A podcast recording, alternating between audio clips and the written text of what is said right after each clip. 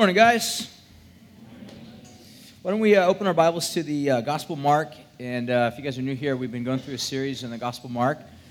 Um, and we're in chapter 8 today, is what we're going to be taking a look at. And we'll be reading kind of a very long passage of Scripture. It's actually about 21 verses. And when we read through it, initially, some of you might not see how it all kind of flows together.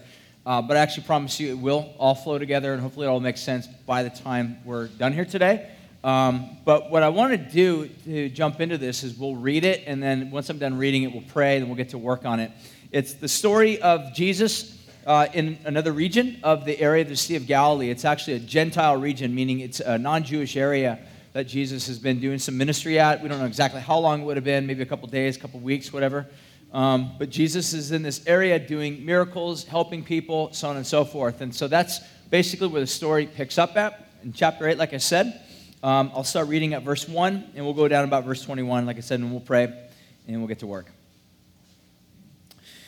In those days, when again the great crowd had gathered, they had nothing to eat, and they called the disciples to him, and Jesus said to them, I have compassion on the crowd because they have been with me now for three days, and they have nothing to eat. And if I send them away hungry to their homes, they will be on their way, and they will faint. And some of them have come from a very far way. And his disciples answered him, and he said, How can one feed these people with bread here in this desolate place? And he asked them, How many loaves do you have? And then he said to him, Seven. And he directed the crowd to sit down on the ground, and he took the seven loaves, and having given thanks, he broke them, and he gave them to his disciples, and set them before the people, and they sat there, sat them before the crowd, and they had a few small fish, and having blessed them, he said to those, uh, said to these, uh, also should be set before them. And they ate and they were satisfied. And they took up the broken pieces and they left and the leftovers, and there were seven baskets full. And there were about 4,000 people, and then he sent them away, and immediately he got into the boat with his disciples, and he went over to the district of Dalmanutha. And the disciples, or the Pharisees, sorry, uh, came and they began to argue with him, seeking from him a sign from heaven to test him. And then he sighed deeply in his spirit, and he says, Why does this generation seek a sign? Truly I say to you that no sign will be given to this generation. And then he left them, and he got into a boat again, and he went to the other side. And now they had forgotten to bring bread, and they had gotten, they only had one loaf with them. And then he, Jesus, cautioned them, saying, Watch out, beware of the leaven of the Pharisees, and of the leaven of the Herods. And they began discussing amongst themselves one another the fact that they had no bread. And then Jesus, who was aware of this, said to them, Why are you discussing the fact that you have no bread? Do you not yet perceive or understand? Are your hearts hardened? Having eyes, do you not see? Having ears, do you not hear? Do you not remember when I broke the five loaves among the 5,000? How many baskets full of pieces did you take up? And they said, 12. And the seven for the 4,000, how many baskets full of broken pieces did you then take up? And they said to him, Seven. And he said to them, Do you not yet understand? God, we ask you right now that you just help us to understand. Open our eyes, help us to see, open our ears, help us to hear. God, we don't want to be people that just simply hear a Bible study, learn Bible lessons, but then go our way unchanged, unmoved, and the same people. We want to be changed. We want to be transformed. So we commit this time, commit our hearts, commit the teaching of your word into your hands. And God, we ask that you would do a miracle, open our eyes, give us life. We pray these things in Jesus' name. Amen. Uh, what we've been seeing so far in the Gospel of Mark is Mark keeps retelling the story of Jesus. And one of the things you'll discover throughout the entire Gospel account, but really actually in any of the Gospel accounts, Gospel accounts, uh, gospel too, but gospel specifically. Um, uh, in all of the gospel accounts, what you'll actually discover is sort of this retelling of the story of Jesus in a lot of different ways. I mean, you'll see Mark tell stories of Jesus healing people. You'll see Jesus um, uh, opening blind eyes. You'll see Jesus feeding 5,000, as it was referenced. You'll see Jesus in this particular territory amongst the Gentiles feeding 4,000 and so on and so forth. But each of these times, the repetition of these stories is another way of retelling the story of Jesus or the Jesus story.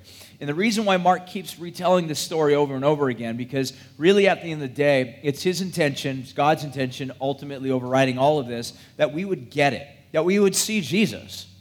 that we wouldn't be amongst the ranks of the people that Jesus would say, Don't you get it? I mean, how much more do I have to do to you? How much more do I have to show to you? How much more do I have to reveal to you for you to actually get it? Mark really wants us to get it. God really wants us to understand Him, to see Him. This is the, this is the purpose behind the repetition of Mark and all the other rest of the gospel accounts is he really wants for us to get who Jesus is. And the problem is, is that we have this tendency to be slow of hearing. We have this tendency to see what we want to see. And our real problem is that we keep going back to sort of seeing an image of a God that meets our standards. And we all have this problem. We'll take a look at this more in a second. But our problem is that we sort of are prone to fabricate our own God, to sort of cut and choose different types of pieces that we like about the real God and yet, what we do is we sort of cut and paste those things to this make believe God that we really wish existed. The problem with that type of God, the problem with the designer Jesus that we're all prone to make, all prone to design, is that when our lives hit the fan, that Jesus can't save you. That Jesus can't help you. Because, for one, he simply doesn't exist. Number one. Two, he's powerless because you made him, you created him. Rather than us recognizing the vastness, the greatness of the God who created us and desires for us to see Him, for us to know Him, a God that you create can't help you. And we're all prone to do this. We all do this in very subtle ways. And we'll get more in that in just a second. But what I want to do as we begin to sort of unpack the passages that we just read, like I said, it's a very long passage. I'm sure some of you are kind of like, okay, it's a long passage. I don't get it.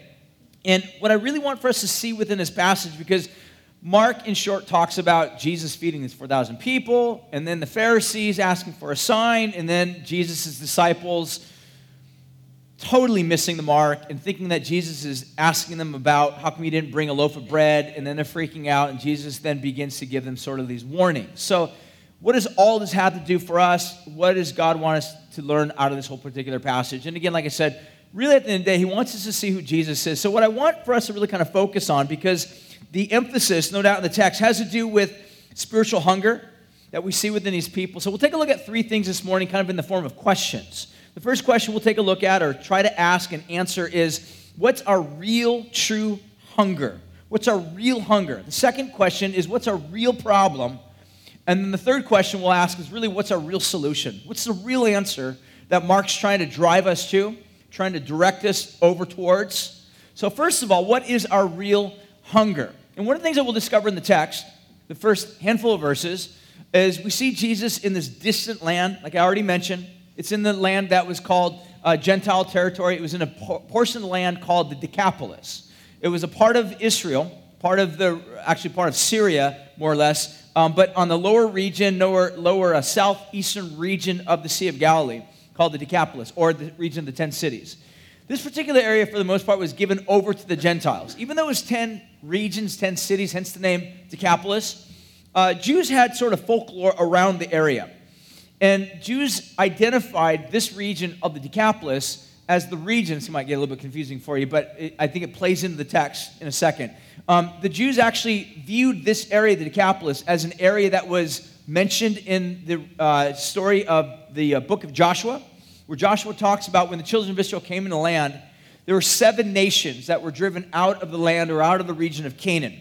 And these seven nations, like the Perizzites and Jebusites and so Canaanites, you guys, some of you Bible scholars or teachers and thinkers and students and all that, you can remember maybe some of those people.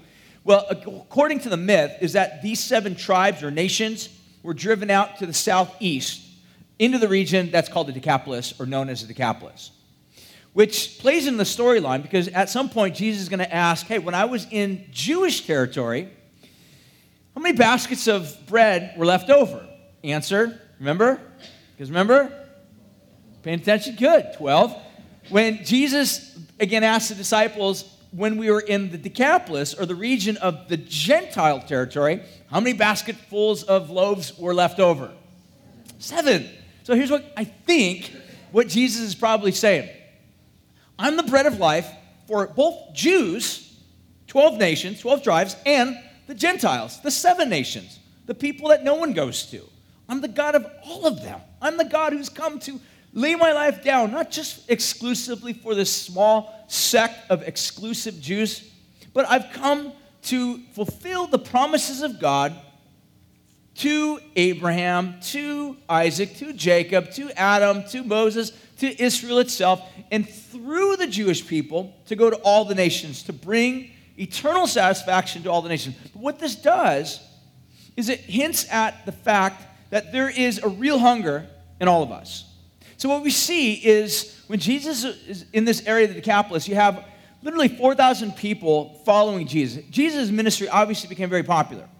But what to me is amazing is that this itinerant Jewish 30 something preacher experiences a level of success amongst a nation of people or nations of people that have a totally different story, totally different gods than the Jewish people. This is amazing to me because the Gentile nations, non Jewish people, their story was not the story of Abraham, Isaac, and Jacob. Their story was not the Torah. Their story was not found in the Ten Commandments. They weren't the covenant people of God. And to add other layers upon layers is that what you actually have are Gentile people who had just as much spite for the Jews as the Jews had spite for them. I'll give you an example of this.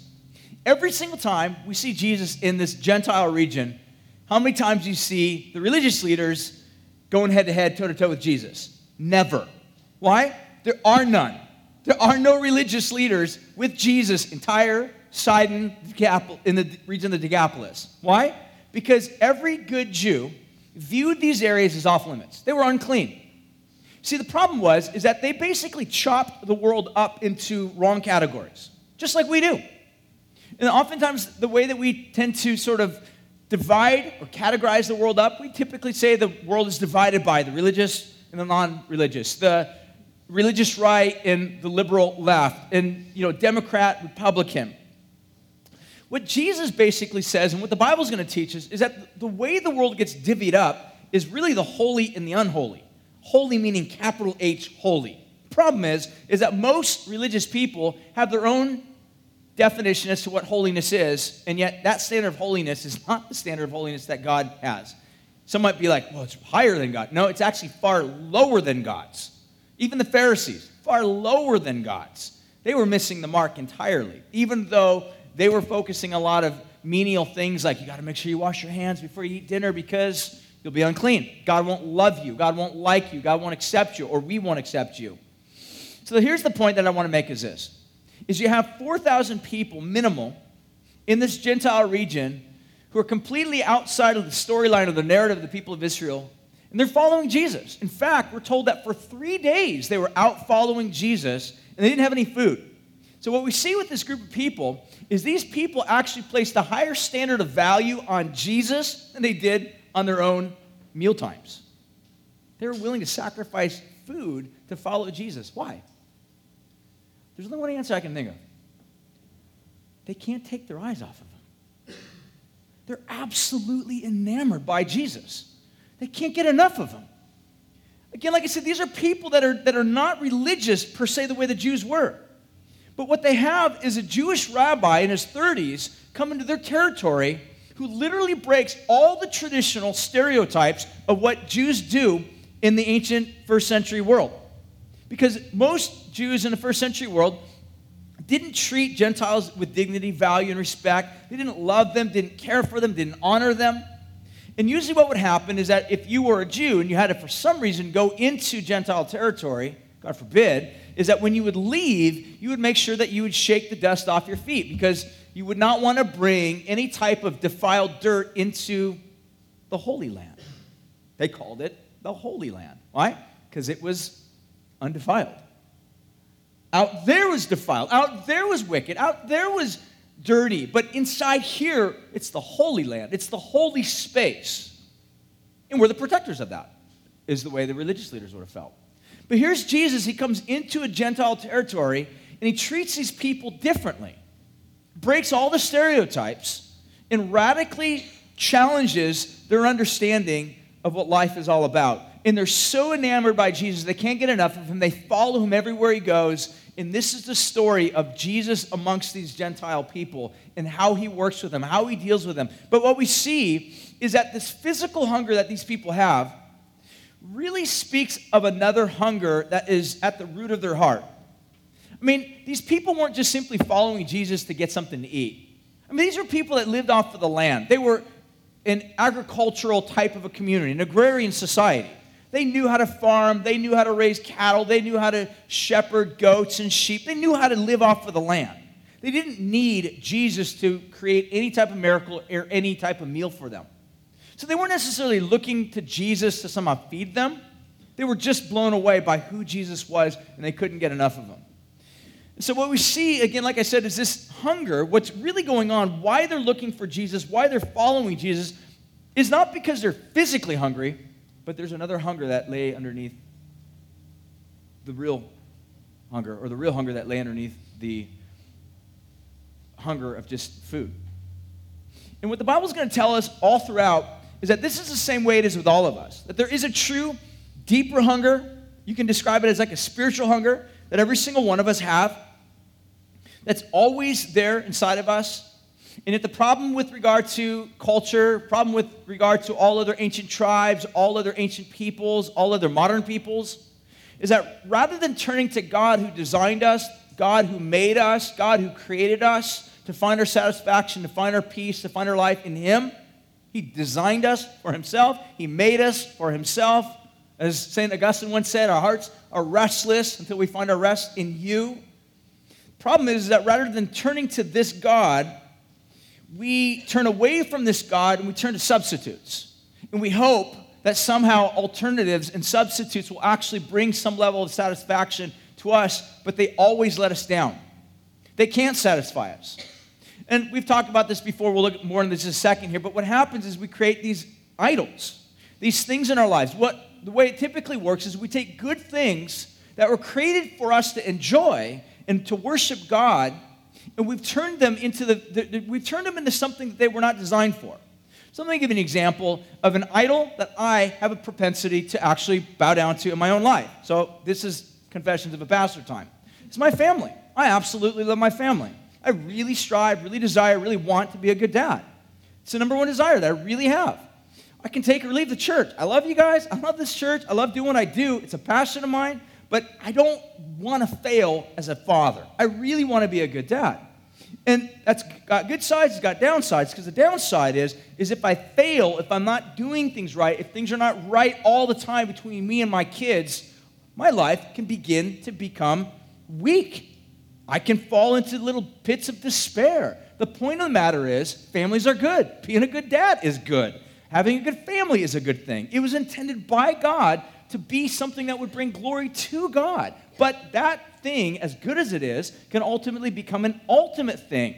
In other words, I can design a family into something or offer myself to a family and hope that that family would supply something for me that it was never intended to create or never intended to satisfy.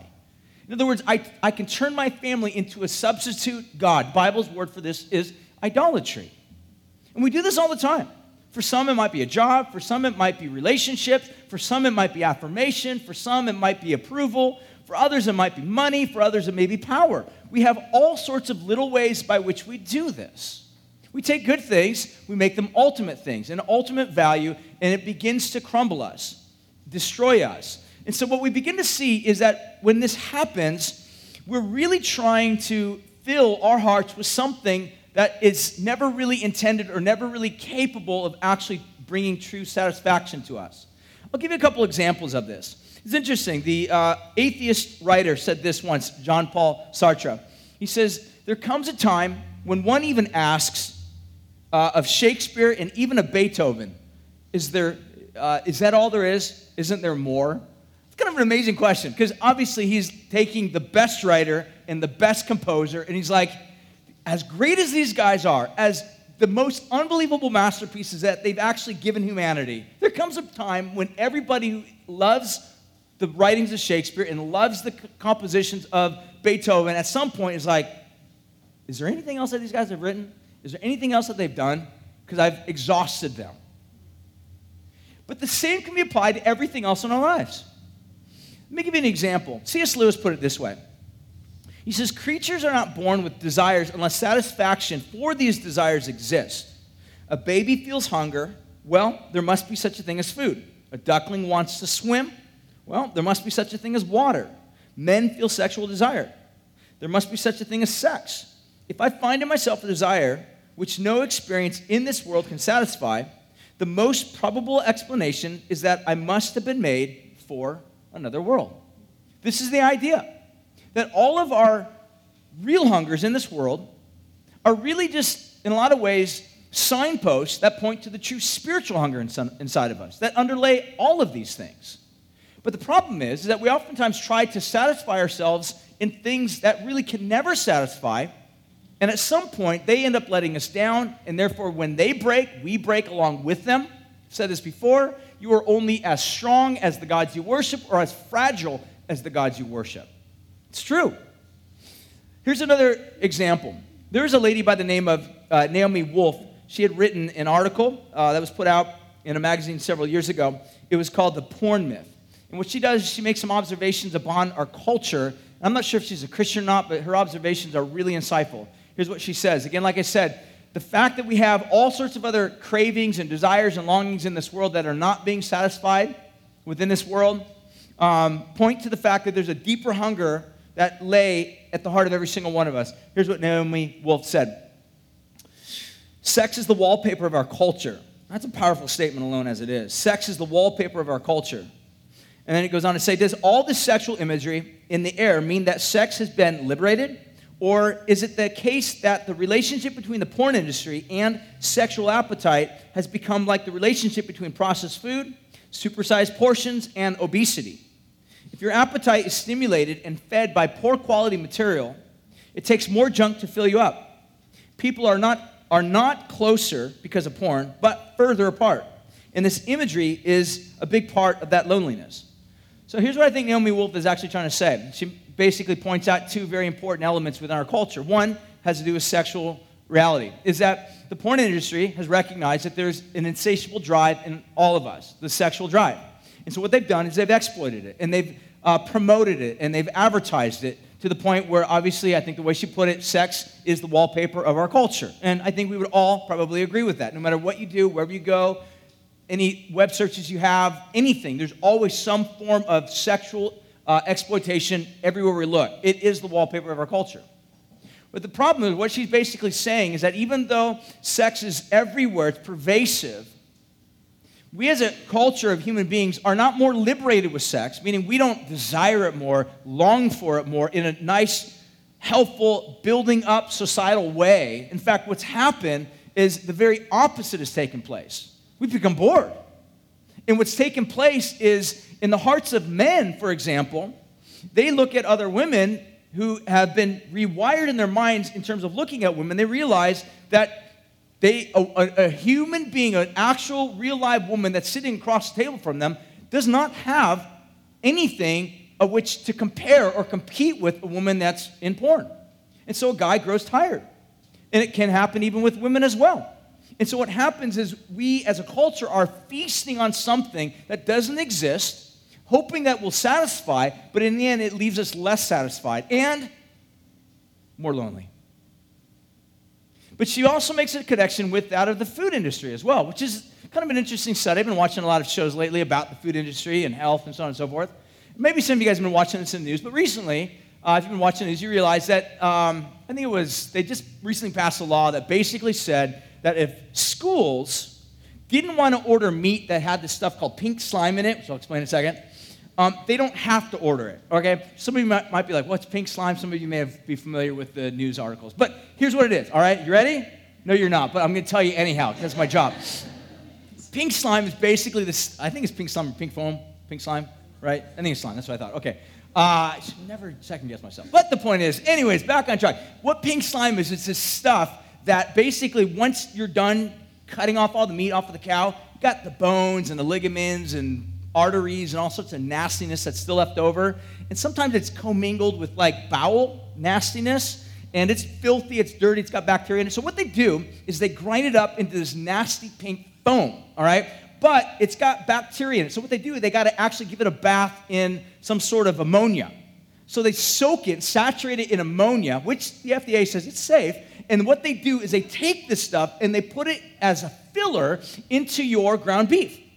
Because your ground beef is not big enough as it is. And so what they do is they want to like add this foam to make the ground beef a little bit bigger. And that way they when they charge you 99 cents, 2.99, whatever it is a pound for ground beef, you, you're not only getting ground beef, but you're also getting this, this additive, this filler that has ammonia in it because they can do that. And so the point of the matter is, is that we live in a culture that something's happened in the food industry over the past 50 years. We've become very good at making very cheap food, but the problem is a lot of it's not food. And we as a culture, this is so many studies have been done on us lately, that our culture as a whole has become 25 pounds fatter than ever in history. And they've also discovered something else. Every other culture that has adopted a Western diet has also become fatter. I've witnessed this firsthand. I went to China a few years ago. I saw tons of young kids, eight years old, very large kids. Most Asian people are not very large. They're very skinny. They have a very healthy diet. But the younger generation, very large, very oversized. And what the article is basically saying, because some of you are like, are we going to talk about sex and food? No, this is not at all what I'm trying to talk about. But what I'm trying to say is this is that in the culture in which we live in, we think that by eating this type of food, we're actually adding more nutrition and more value to our culture, but we're actually killing ourselves. We're becoming fatter, we're having more diseases added to us. We're killing ourselves eating imitation junk. But the same is true with the sex industry. We think that we're actually adding something to our culture by feasting on something that is supposedly beautiful, but in reality, it's a fake beauty. It's a parody of beauty. It doesn't exist, and it's actually numbing us to reality. The same is true spiritually. That when we turn from God, we will always look for alternatives, cheap alternatives, anything that will satisfy us. And what happens is we begin to sort of prostitute ourselves away. We give ourselves away very cheaply because we're desperately looking for something to satisfy those hunger pangs spiritually. And it never does. The more we try, the more we search, the more we sample, the less satisfied we are, the more defiled we feel, the more lonely we become, the more exiled, more lost, more stuck, more enslaved we become. The Bible describes this path really as a path of sin, self destruction. So we got to really understand, first and foremost, what's our real hunger? I think our real hunger, obviously, it simply boils down to the fact that Jesus is the one that wants to come and satisfy us, that our real hunger is a spiritual hunger. Problem is, though, that we always are looking for these spiritual substitutes. It's kind of a funny thing, but in reality, one of the stupidest gambles in all the world really is that we constantly are looking for something to pay off, but it never pays off. After trillions and trillions of failures, attempts, and failures, a 100% failure rate, the reality is that this is one experiment. The more we keep trying, the more foolish we actually become. It doesn't satisfy to give ourselves away to false gods. Okay, what's the real problem then? What's the real problem? This is where we got to try to get some more answers here. Um, Jesus is going to begin to begin uh, begin to kind of unpack for us what some of the problems are, and the way he does this, beginning about verse 15, verse 17 and 20 uh, and 21, he's going to tell us some statements. He's going to do this in a way of basically a command, and then essentially seven questions. So now you got to you got to picture in your mind Jesus is done in the region of um, the Decapolis with his disciples. They hop on a boat um, and they go to another area, and the religious leaders confront Jesus, uh, which, by the way, is just kind of an interesting fact to me. Um, you know, where's the religious leaders at? Well, they're certainly not in the area where the people who need help the most are at, because that's what religious people do. Religious people love to wait for people that aren't doing things the way that they think they are doing, and they want to just criticize. That's what the religious people are doing. Whereas Jesus, he's where the people are that need help. Religious people, they're waiting for Jesus to get back so they can criticize Jesus a little bit more. So Jesus, with his disciples, come across to the, the religious leaders. They ask Jesus for a sign. Uh, Jesus says, I'm not going to give you a sign. Uh, Jesus gets into a boat again with his disciples, and while they're going across, Jesus makes a comment to them or a command to them. He says, You guys, you need to beware of the leaven, of the scribes, of the Pharisees, and of the Herodians.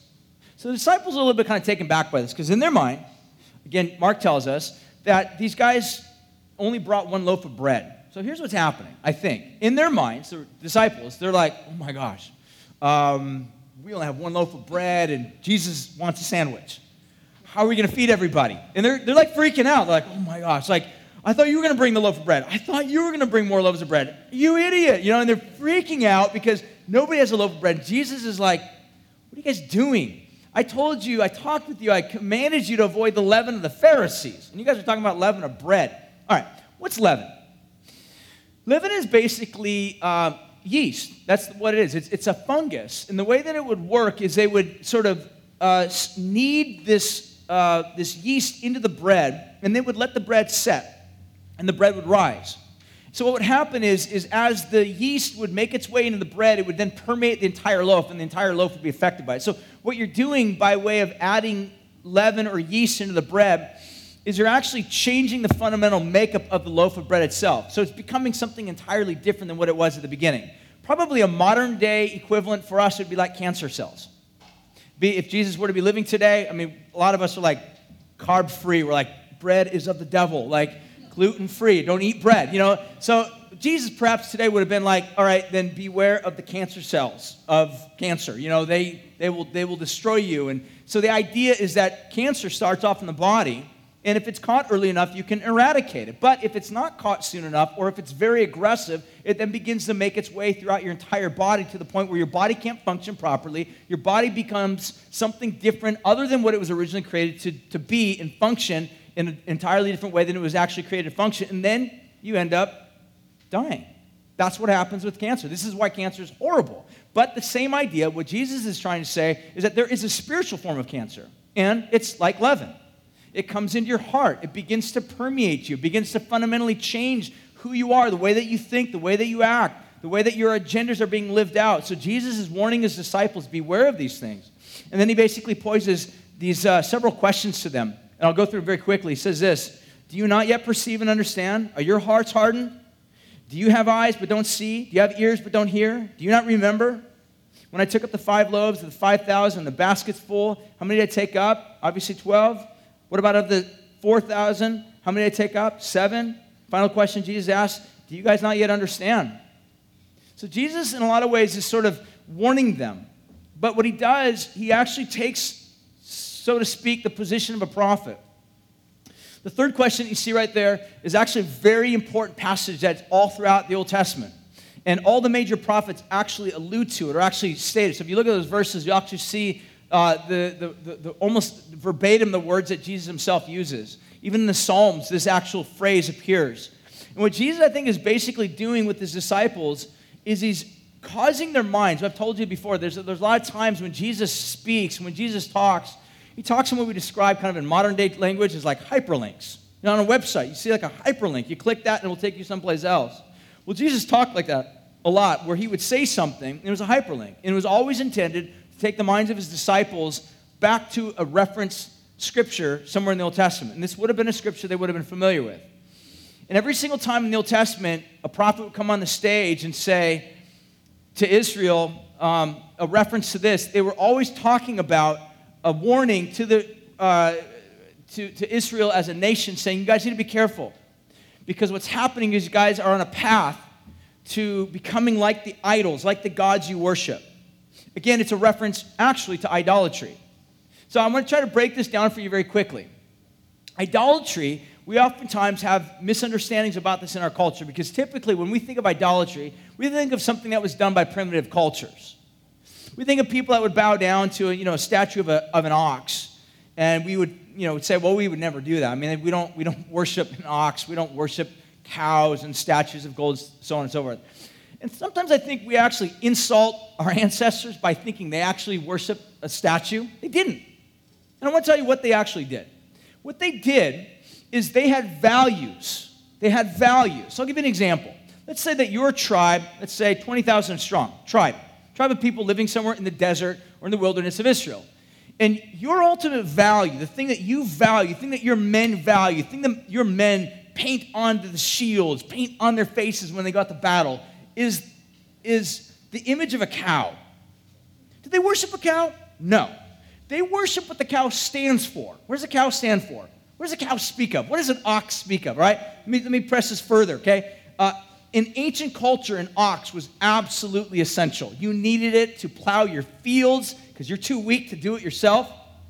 Right? So you go out and buy cows, you yoke them in, and you get these big cows or big oxen, they yoke and they yoke together and they pull uh, the plow to plow your fields.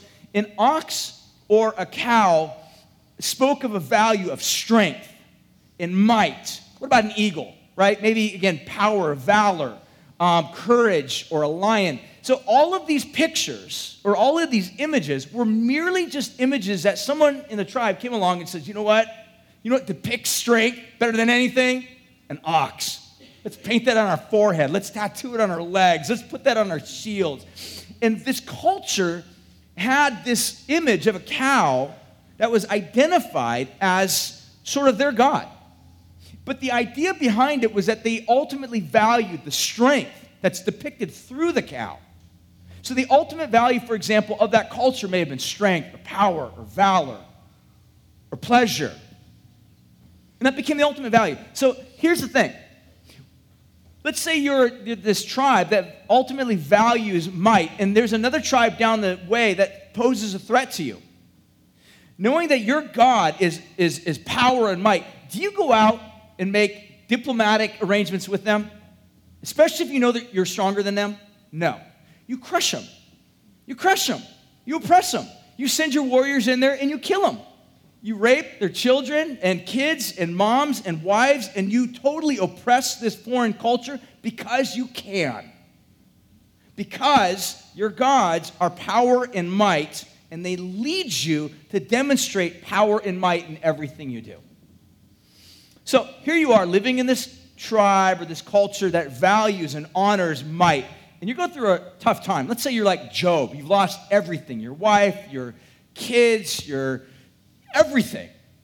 And you go to like the tribal leader, like, I'm going through a tough time and kind of crying a little bit, like, it's, life's hard for me. And do you think a tribal leader will be like all tender and sensitive to you, be like, oh, it's okay, bro, like, group hug, you know, let's get the other elders together, just group hug on you, you know? Like, no, like that guy would look at you and be like, suck it up.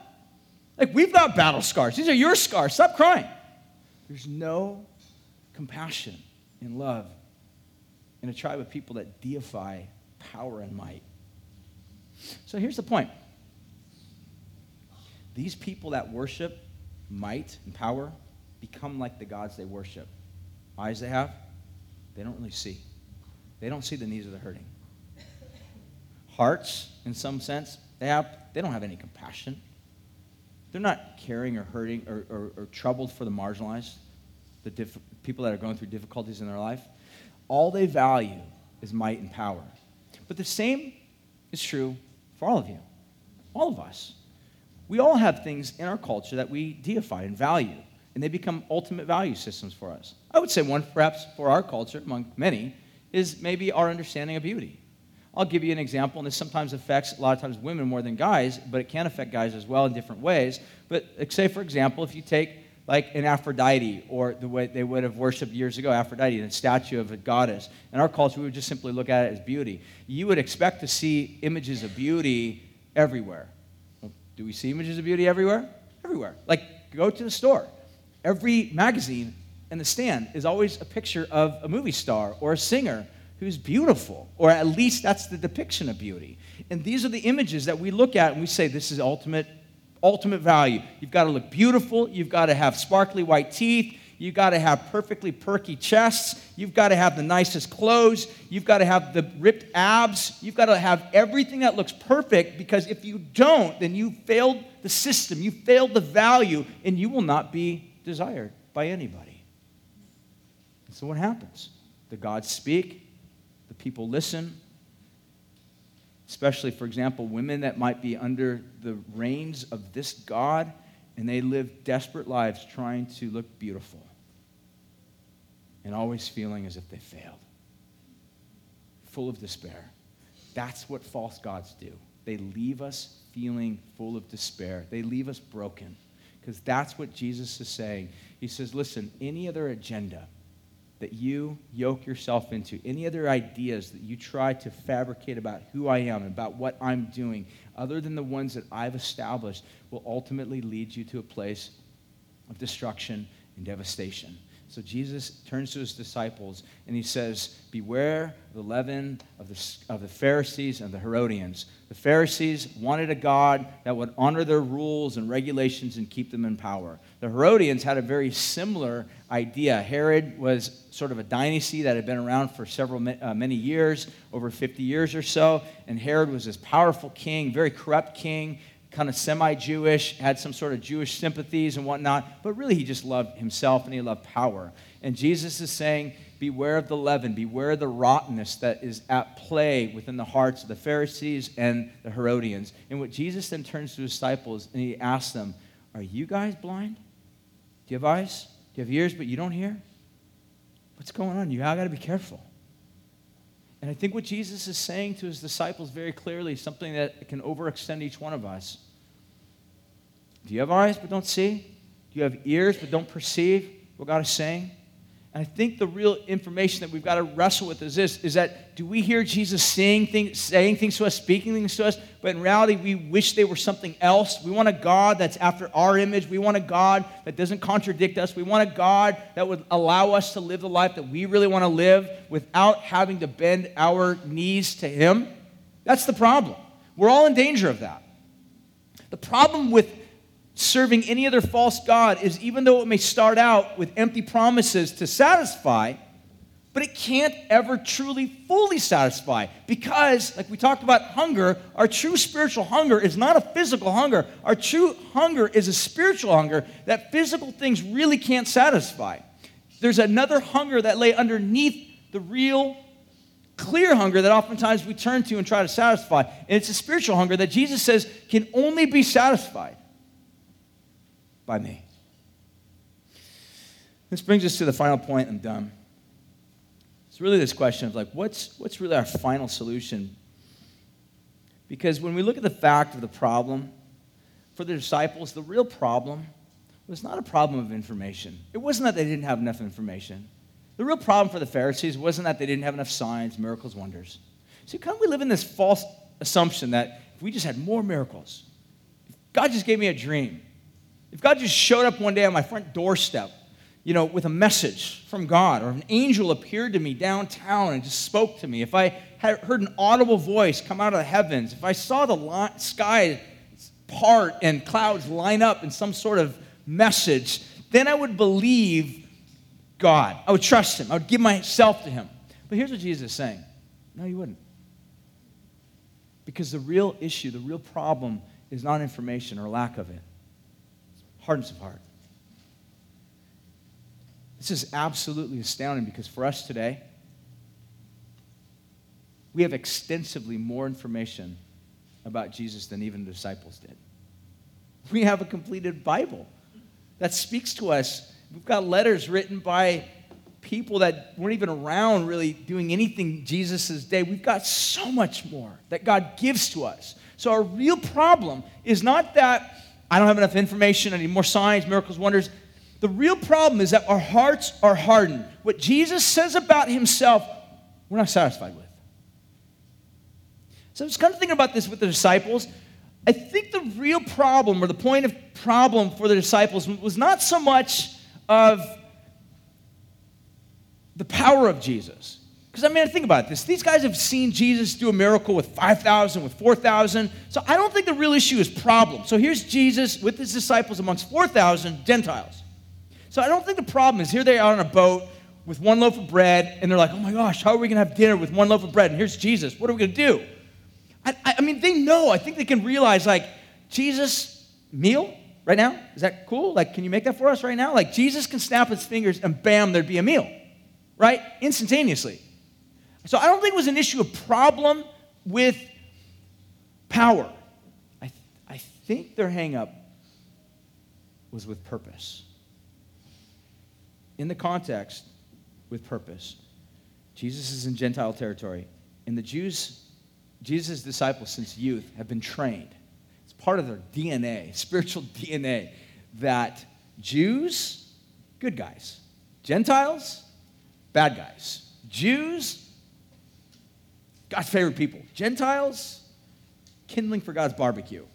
Jews, God's beloved ones. Gentiles, God hates. And here's what Jesus is saying to them in essence I will lay my life down and I will rescue Gentile people the same way I will lay my life down and I will rescue Jews.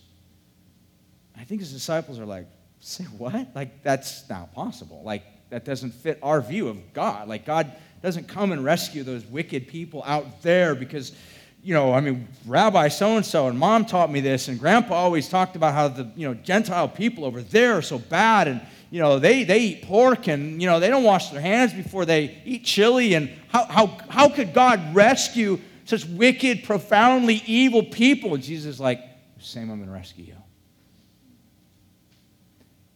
Their problem was not with the power of Jesus, it was with the purposes of Jesus. The real problem for us is not information, it's hardness of heart. We don't want to believe what Jesus has to say.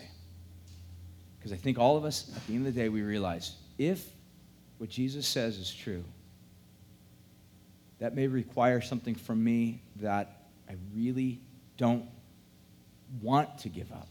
If Jesus is true, then that means that He is my security and not my money. If Jesus is true, then that may mean I may need to release my money. I may need to let go of my money. I may need to let go of some of my assets. I may need to sell some things, give it away to the poor. But let me tell you something. If you see your money and your possessions as your means of security, then that by definition is your God.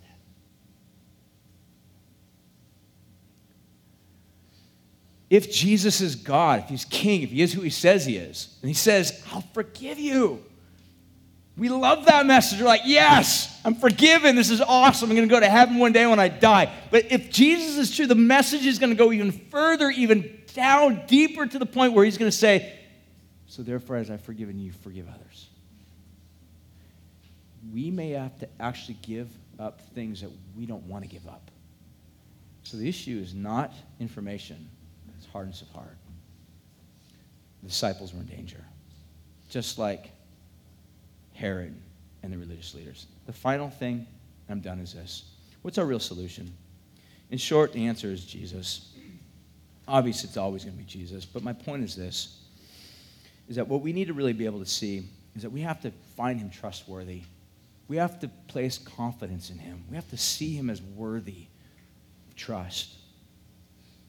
The problem is, a lot of times, we don't have that on our radar screen. So, what you need to be able to see is the picture that Mark is trying to portray for us. And the picture that Mark's trying to say is that what we have in Jesus, really, even set before that, what we have in us is we have people that are spiritually hungry. But the flip side of that is in verse 2, Jesus looks at the groups of people and he says, I have compassion on them. This is the only time in the entire Bible that it's actually spoken of Jesus in first person in which he says, I have compassion. There's other gospel account writers that will say, Jesus had compassion. It's written in third person. Only time ever Jesus himself records of himself, I have compassion on the people. So what you have is a host of people saying, We have needs. We're hungry. We're lost. We're lonely. We're defiled. And here's Jesus saying, I have your counterpart because I have compassion. And what Mark wants us to see, and what you need to see, is that this Jesus left paradise, he left heaven. He was in the Father's presence. In the Father's presence is fullness of joy. He left that place of fullness of joy. He left that place of security, of comfort, of love, of home. He left it. Came into this world to a bunch of people that have literally sold themselves off as their own exiles. And Jesus became the ultimate exile. So that you who are exiled by your sin and by your defilement by our wickedness, can be brought home. to the degree that you see that, to the degree that you believe that, you'll be changed. Your heart will be fundamentally different. You can't go on living the same life if you believe that. If you believe that there is a God that actually has compassion on you and knows where you've gone, knows what you've done, knows how you've defiled your life, knows how that you have actually, by your own sin, worked your way into a status of loneliness and brokenness and exile, to the degree that you see that that God left his comfort, security, love, life, and came into this world to rescue you, you'll be forever changed. How can you doubt not only the power, but also the purposes of a God that would travel so far, go to such extents to rescue you? That's what you need to see. We're going to sing. We're going to finish up with a song of worship. We're also going to finish up, if you'd like. We have communion in the back. You're more than welcome to partake of that. We say this weekly, but if you're not a Christian, we encourage you to not partake of communion. The reason why we do, there's a lot of things we can do together as a, as a, as a big group. We can sing songs together, we can hear God's word together, but communion is something that we do as a family. And if Jesus is your Savior, you're in that family. You can partake of the communion. Someone's phone's ringing right now you can partake of communion and meet with Jesus. And it's a powerfully beautiful picture of what he's done for us. And I want you to know that. I want you to see that. I want to welcome you to trust this Jesus, to worship him, to honor him, to cast your cares upon him, to recognize that he's a God that has gone to such extent to rescue you. Meaning, is there anybody else in this whole world that you can trust compared to Jesus? That's the point. No one else in this life would go through the events or the things that Jesus had gone through. No one else. So if he did that for you, is he not worthy of your trust? God, right now we just want to confess sin to you. We want to confess our hardness of heart. We have it. It's always there. But God, what we need are new hearts, changed hearts. And I pray, God, right now that you would set us free, cause us to see the beauty of Jesus, the power of Jesus, to trust the purposes of Jesus. We want to cast idols down before you, and we just, God, we want to confess that these things have let us down, they've left us defiled, they've left us broken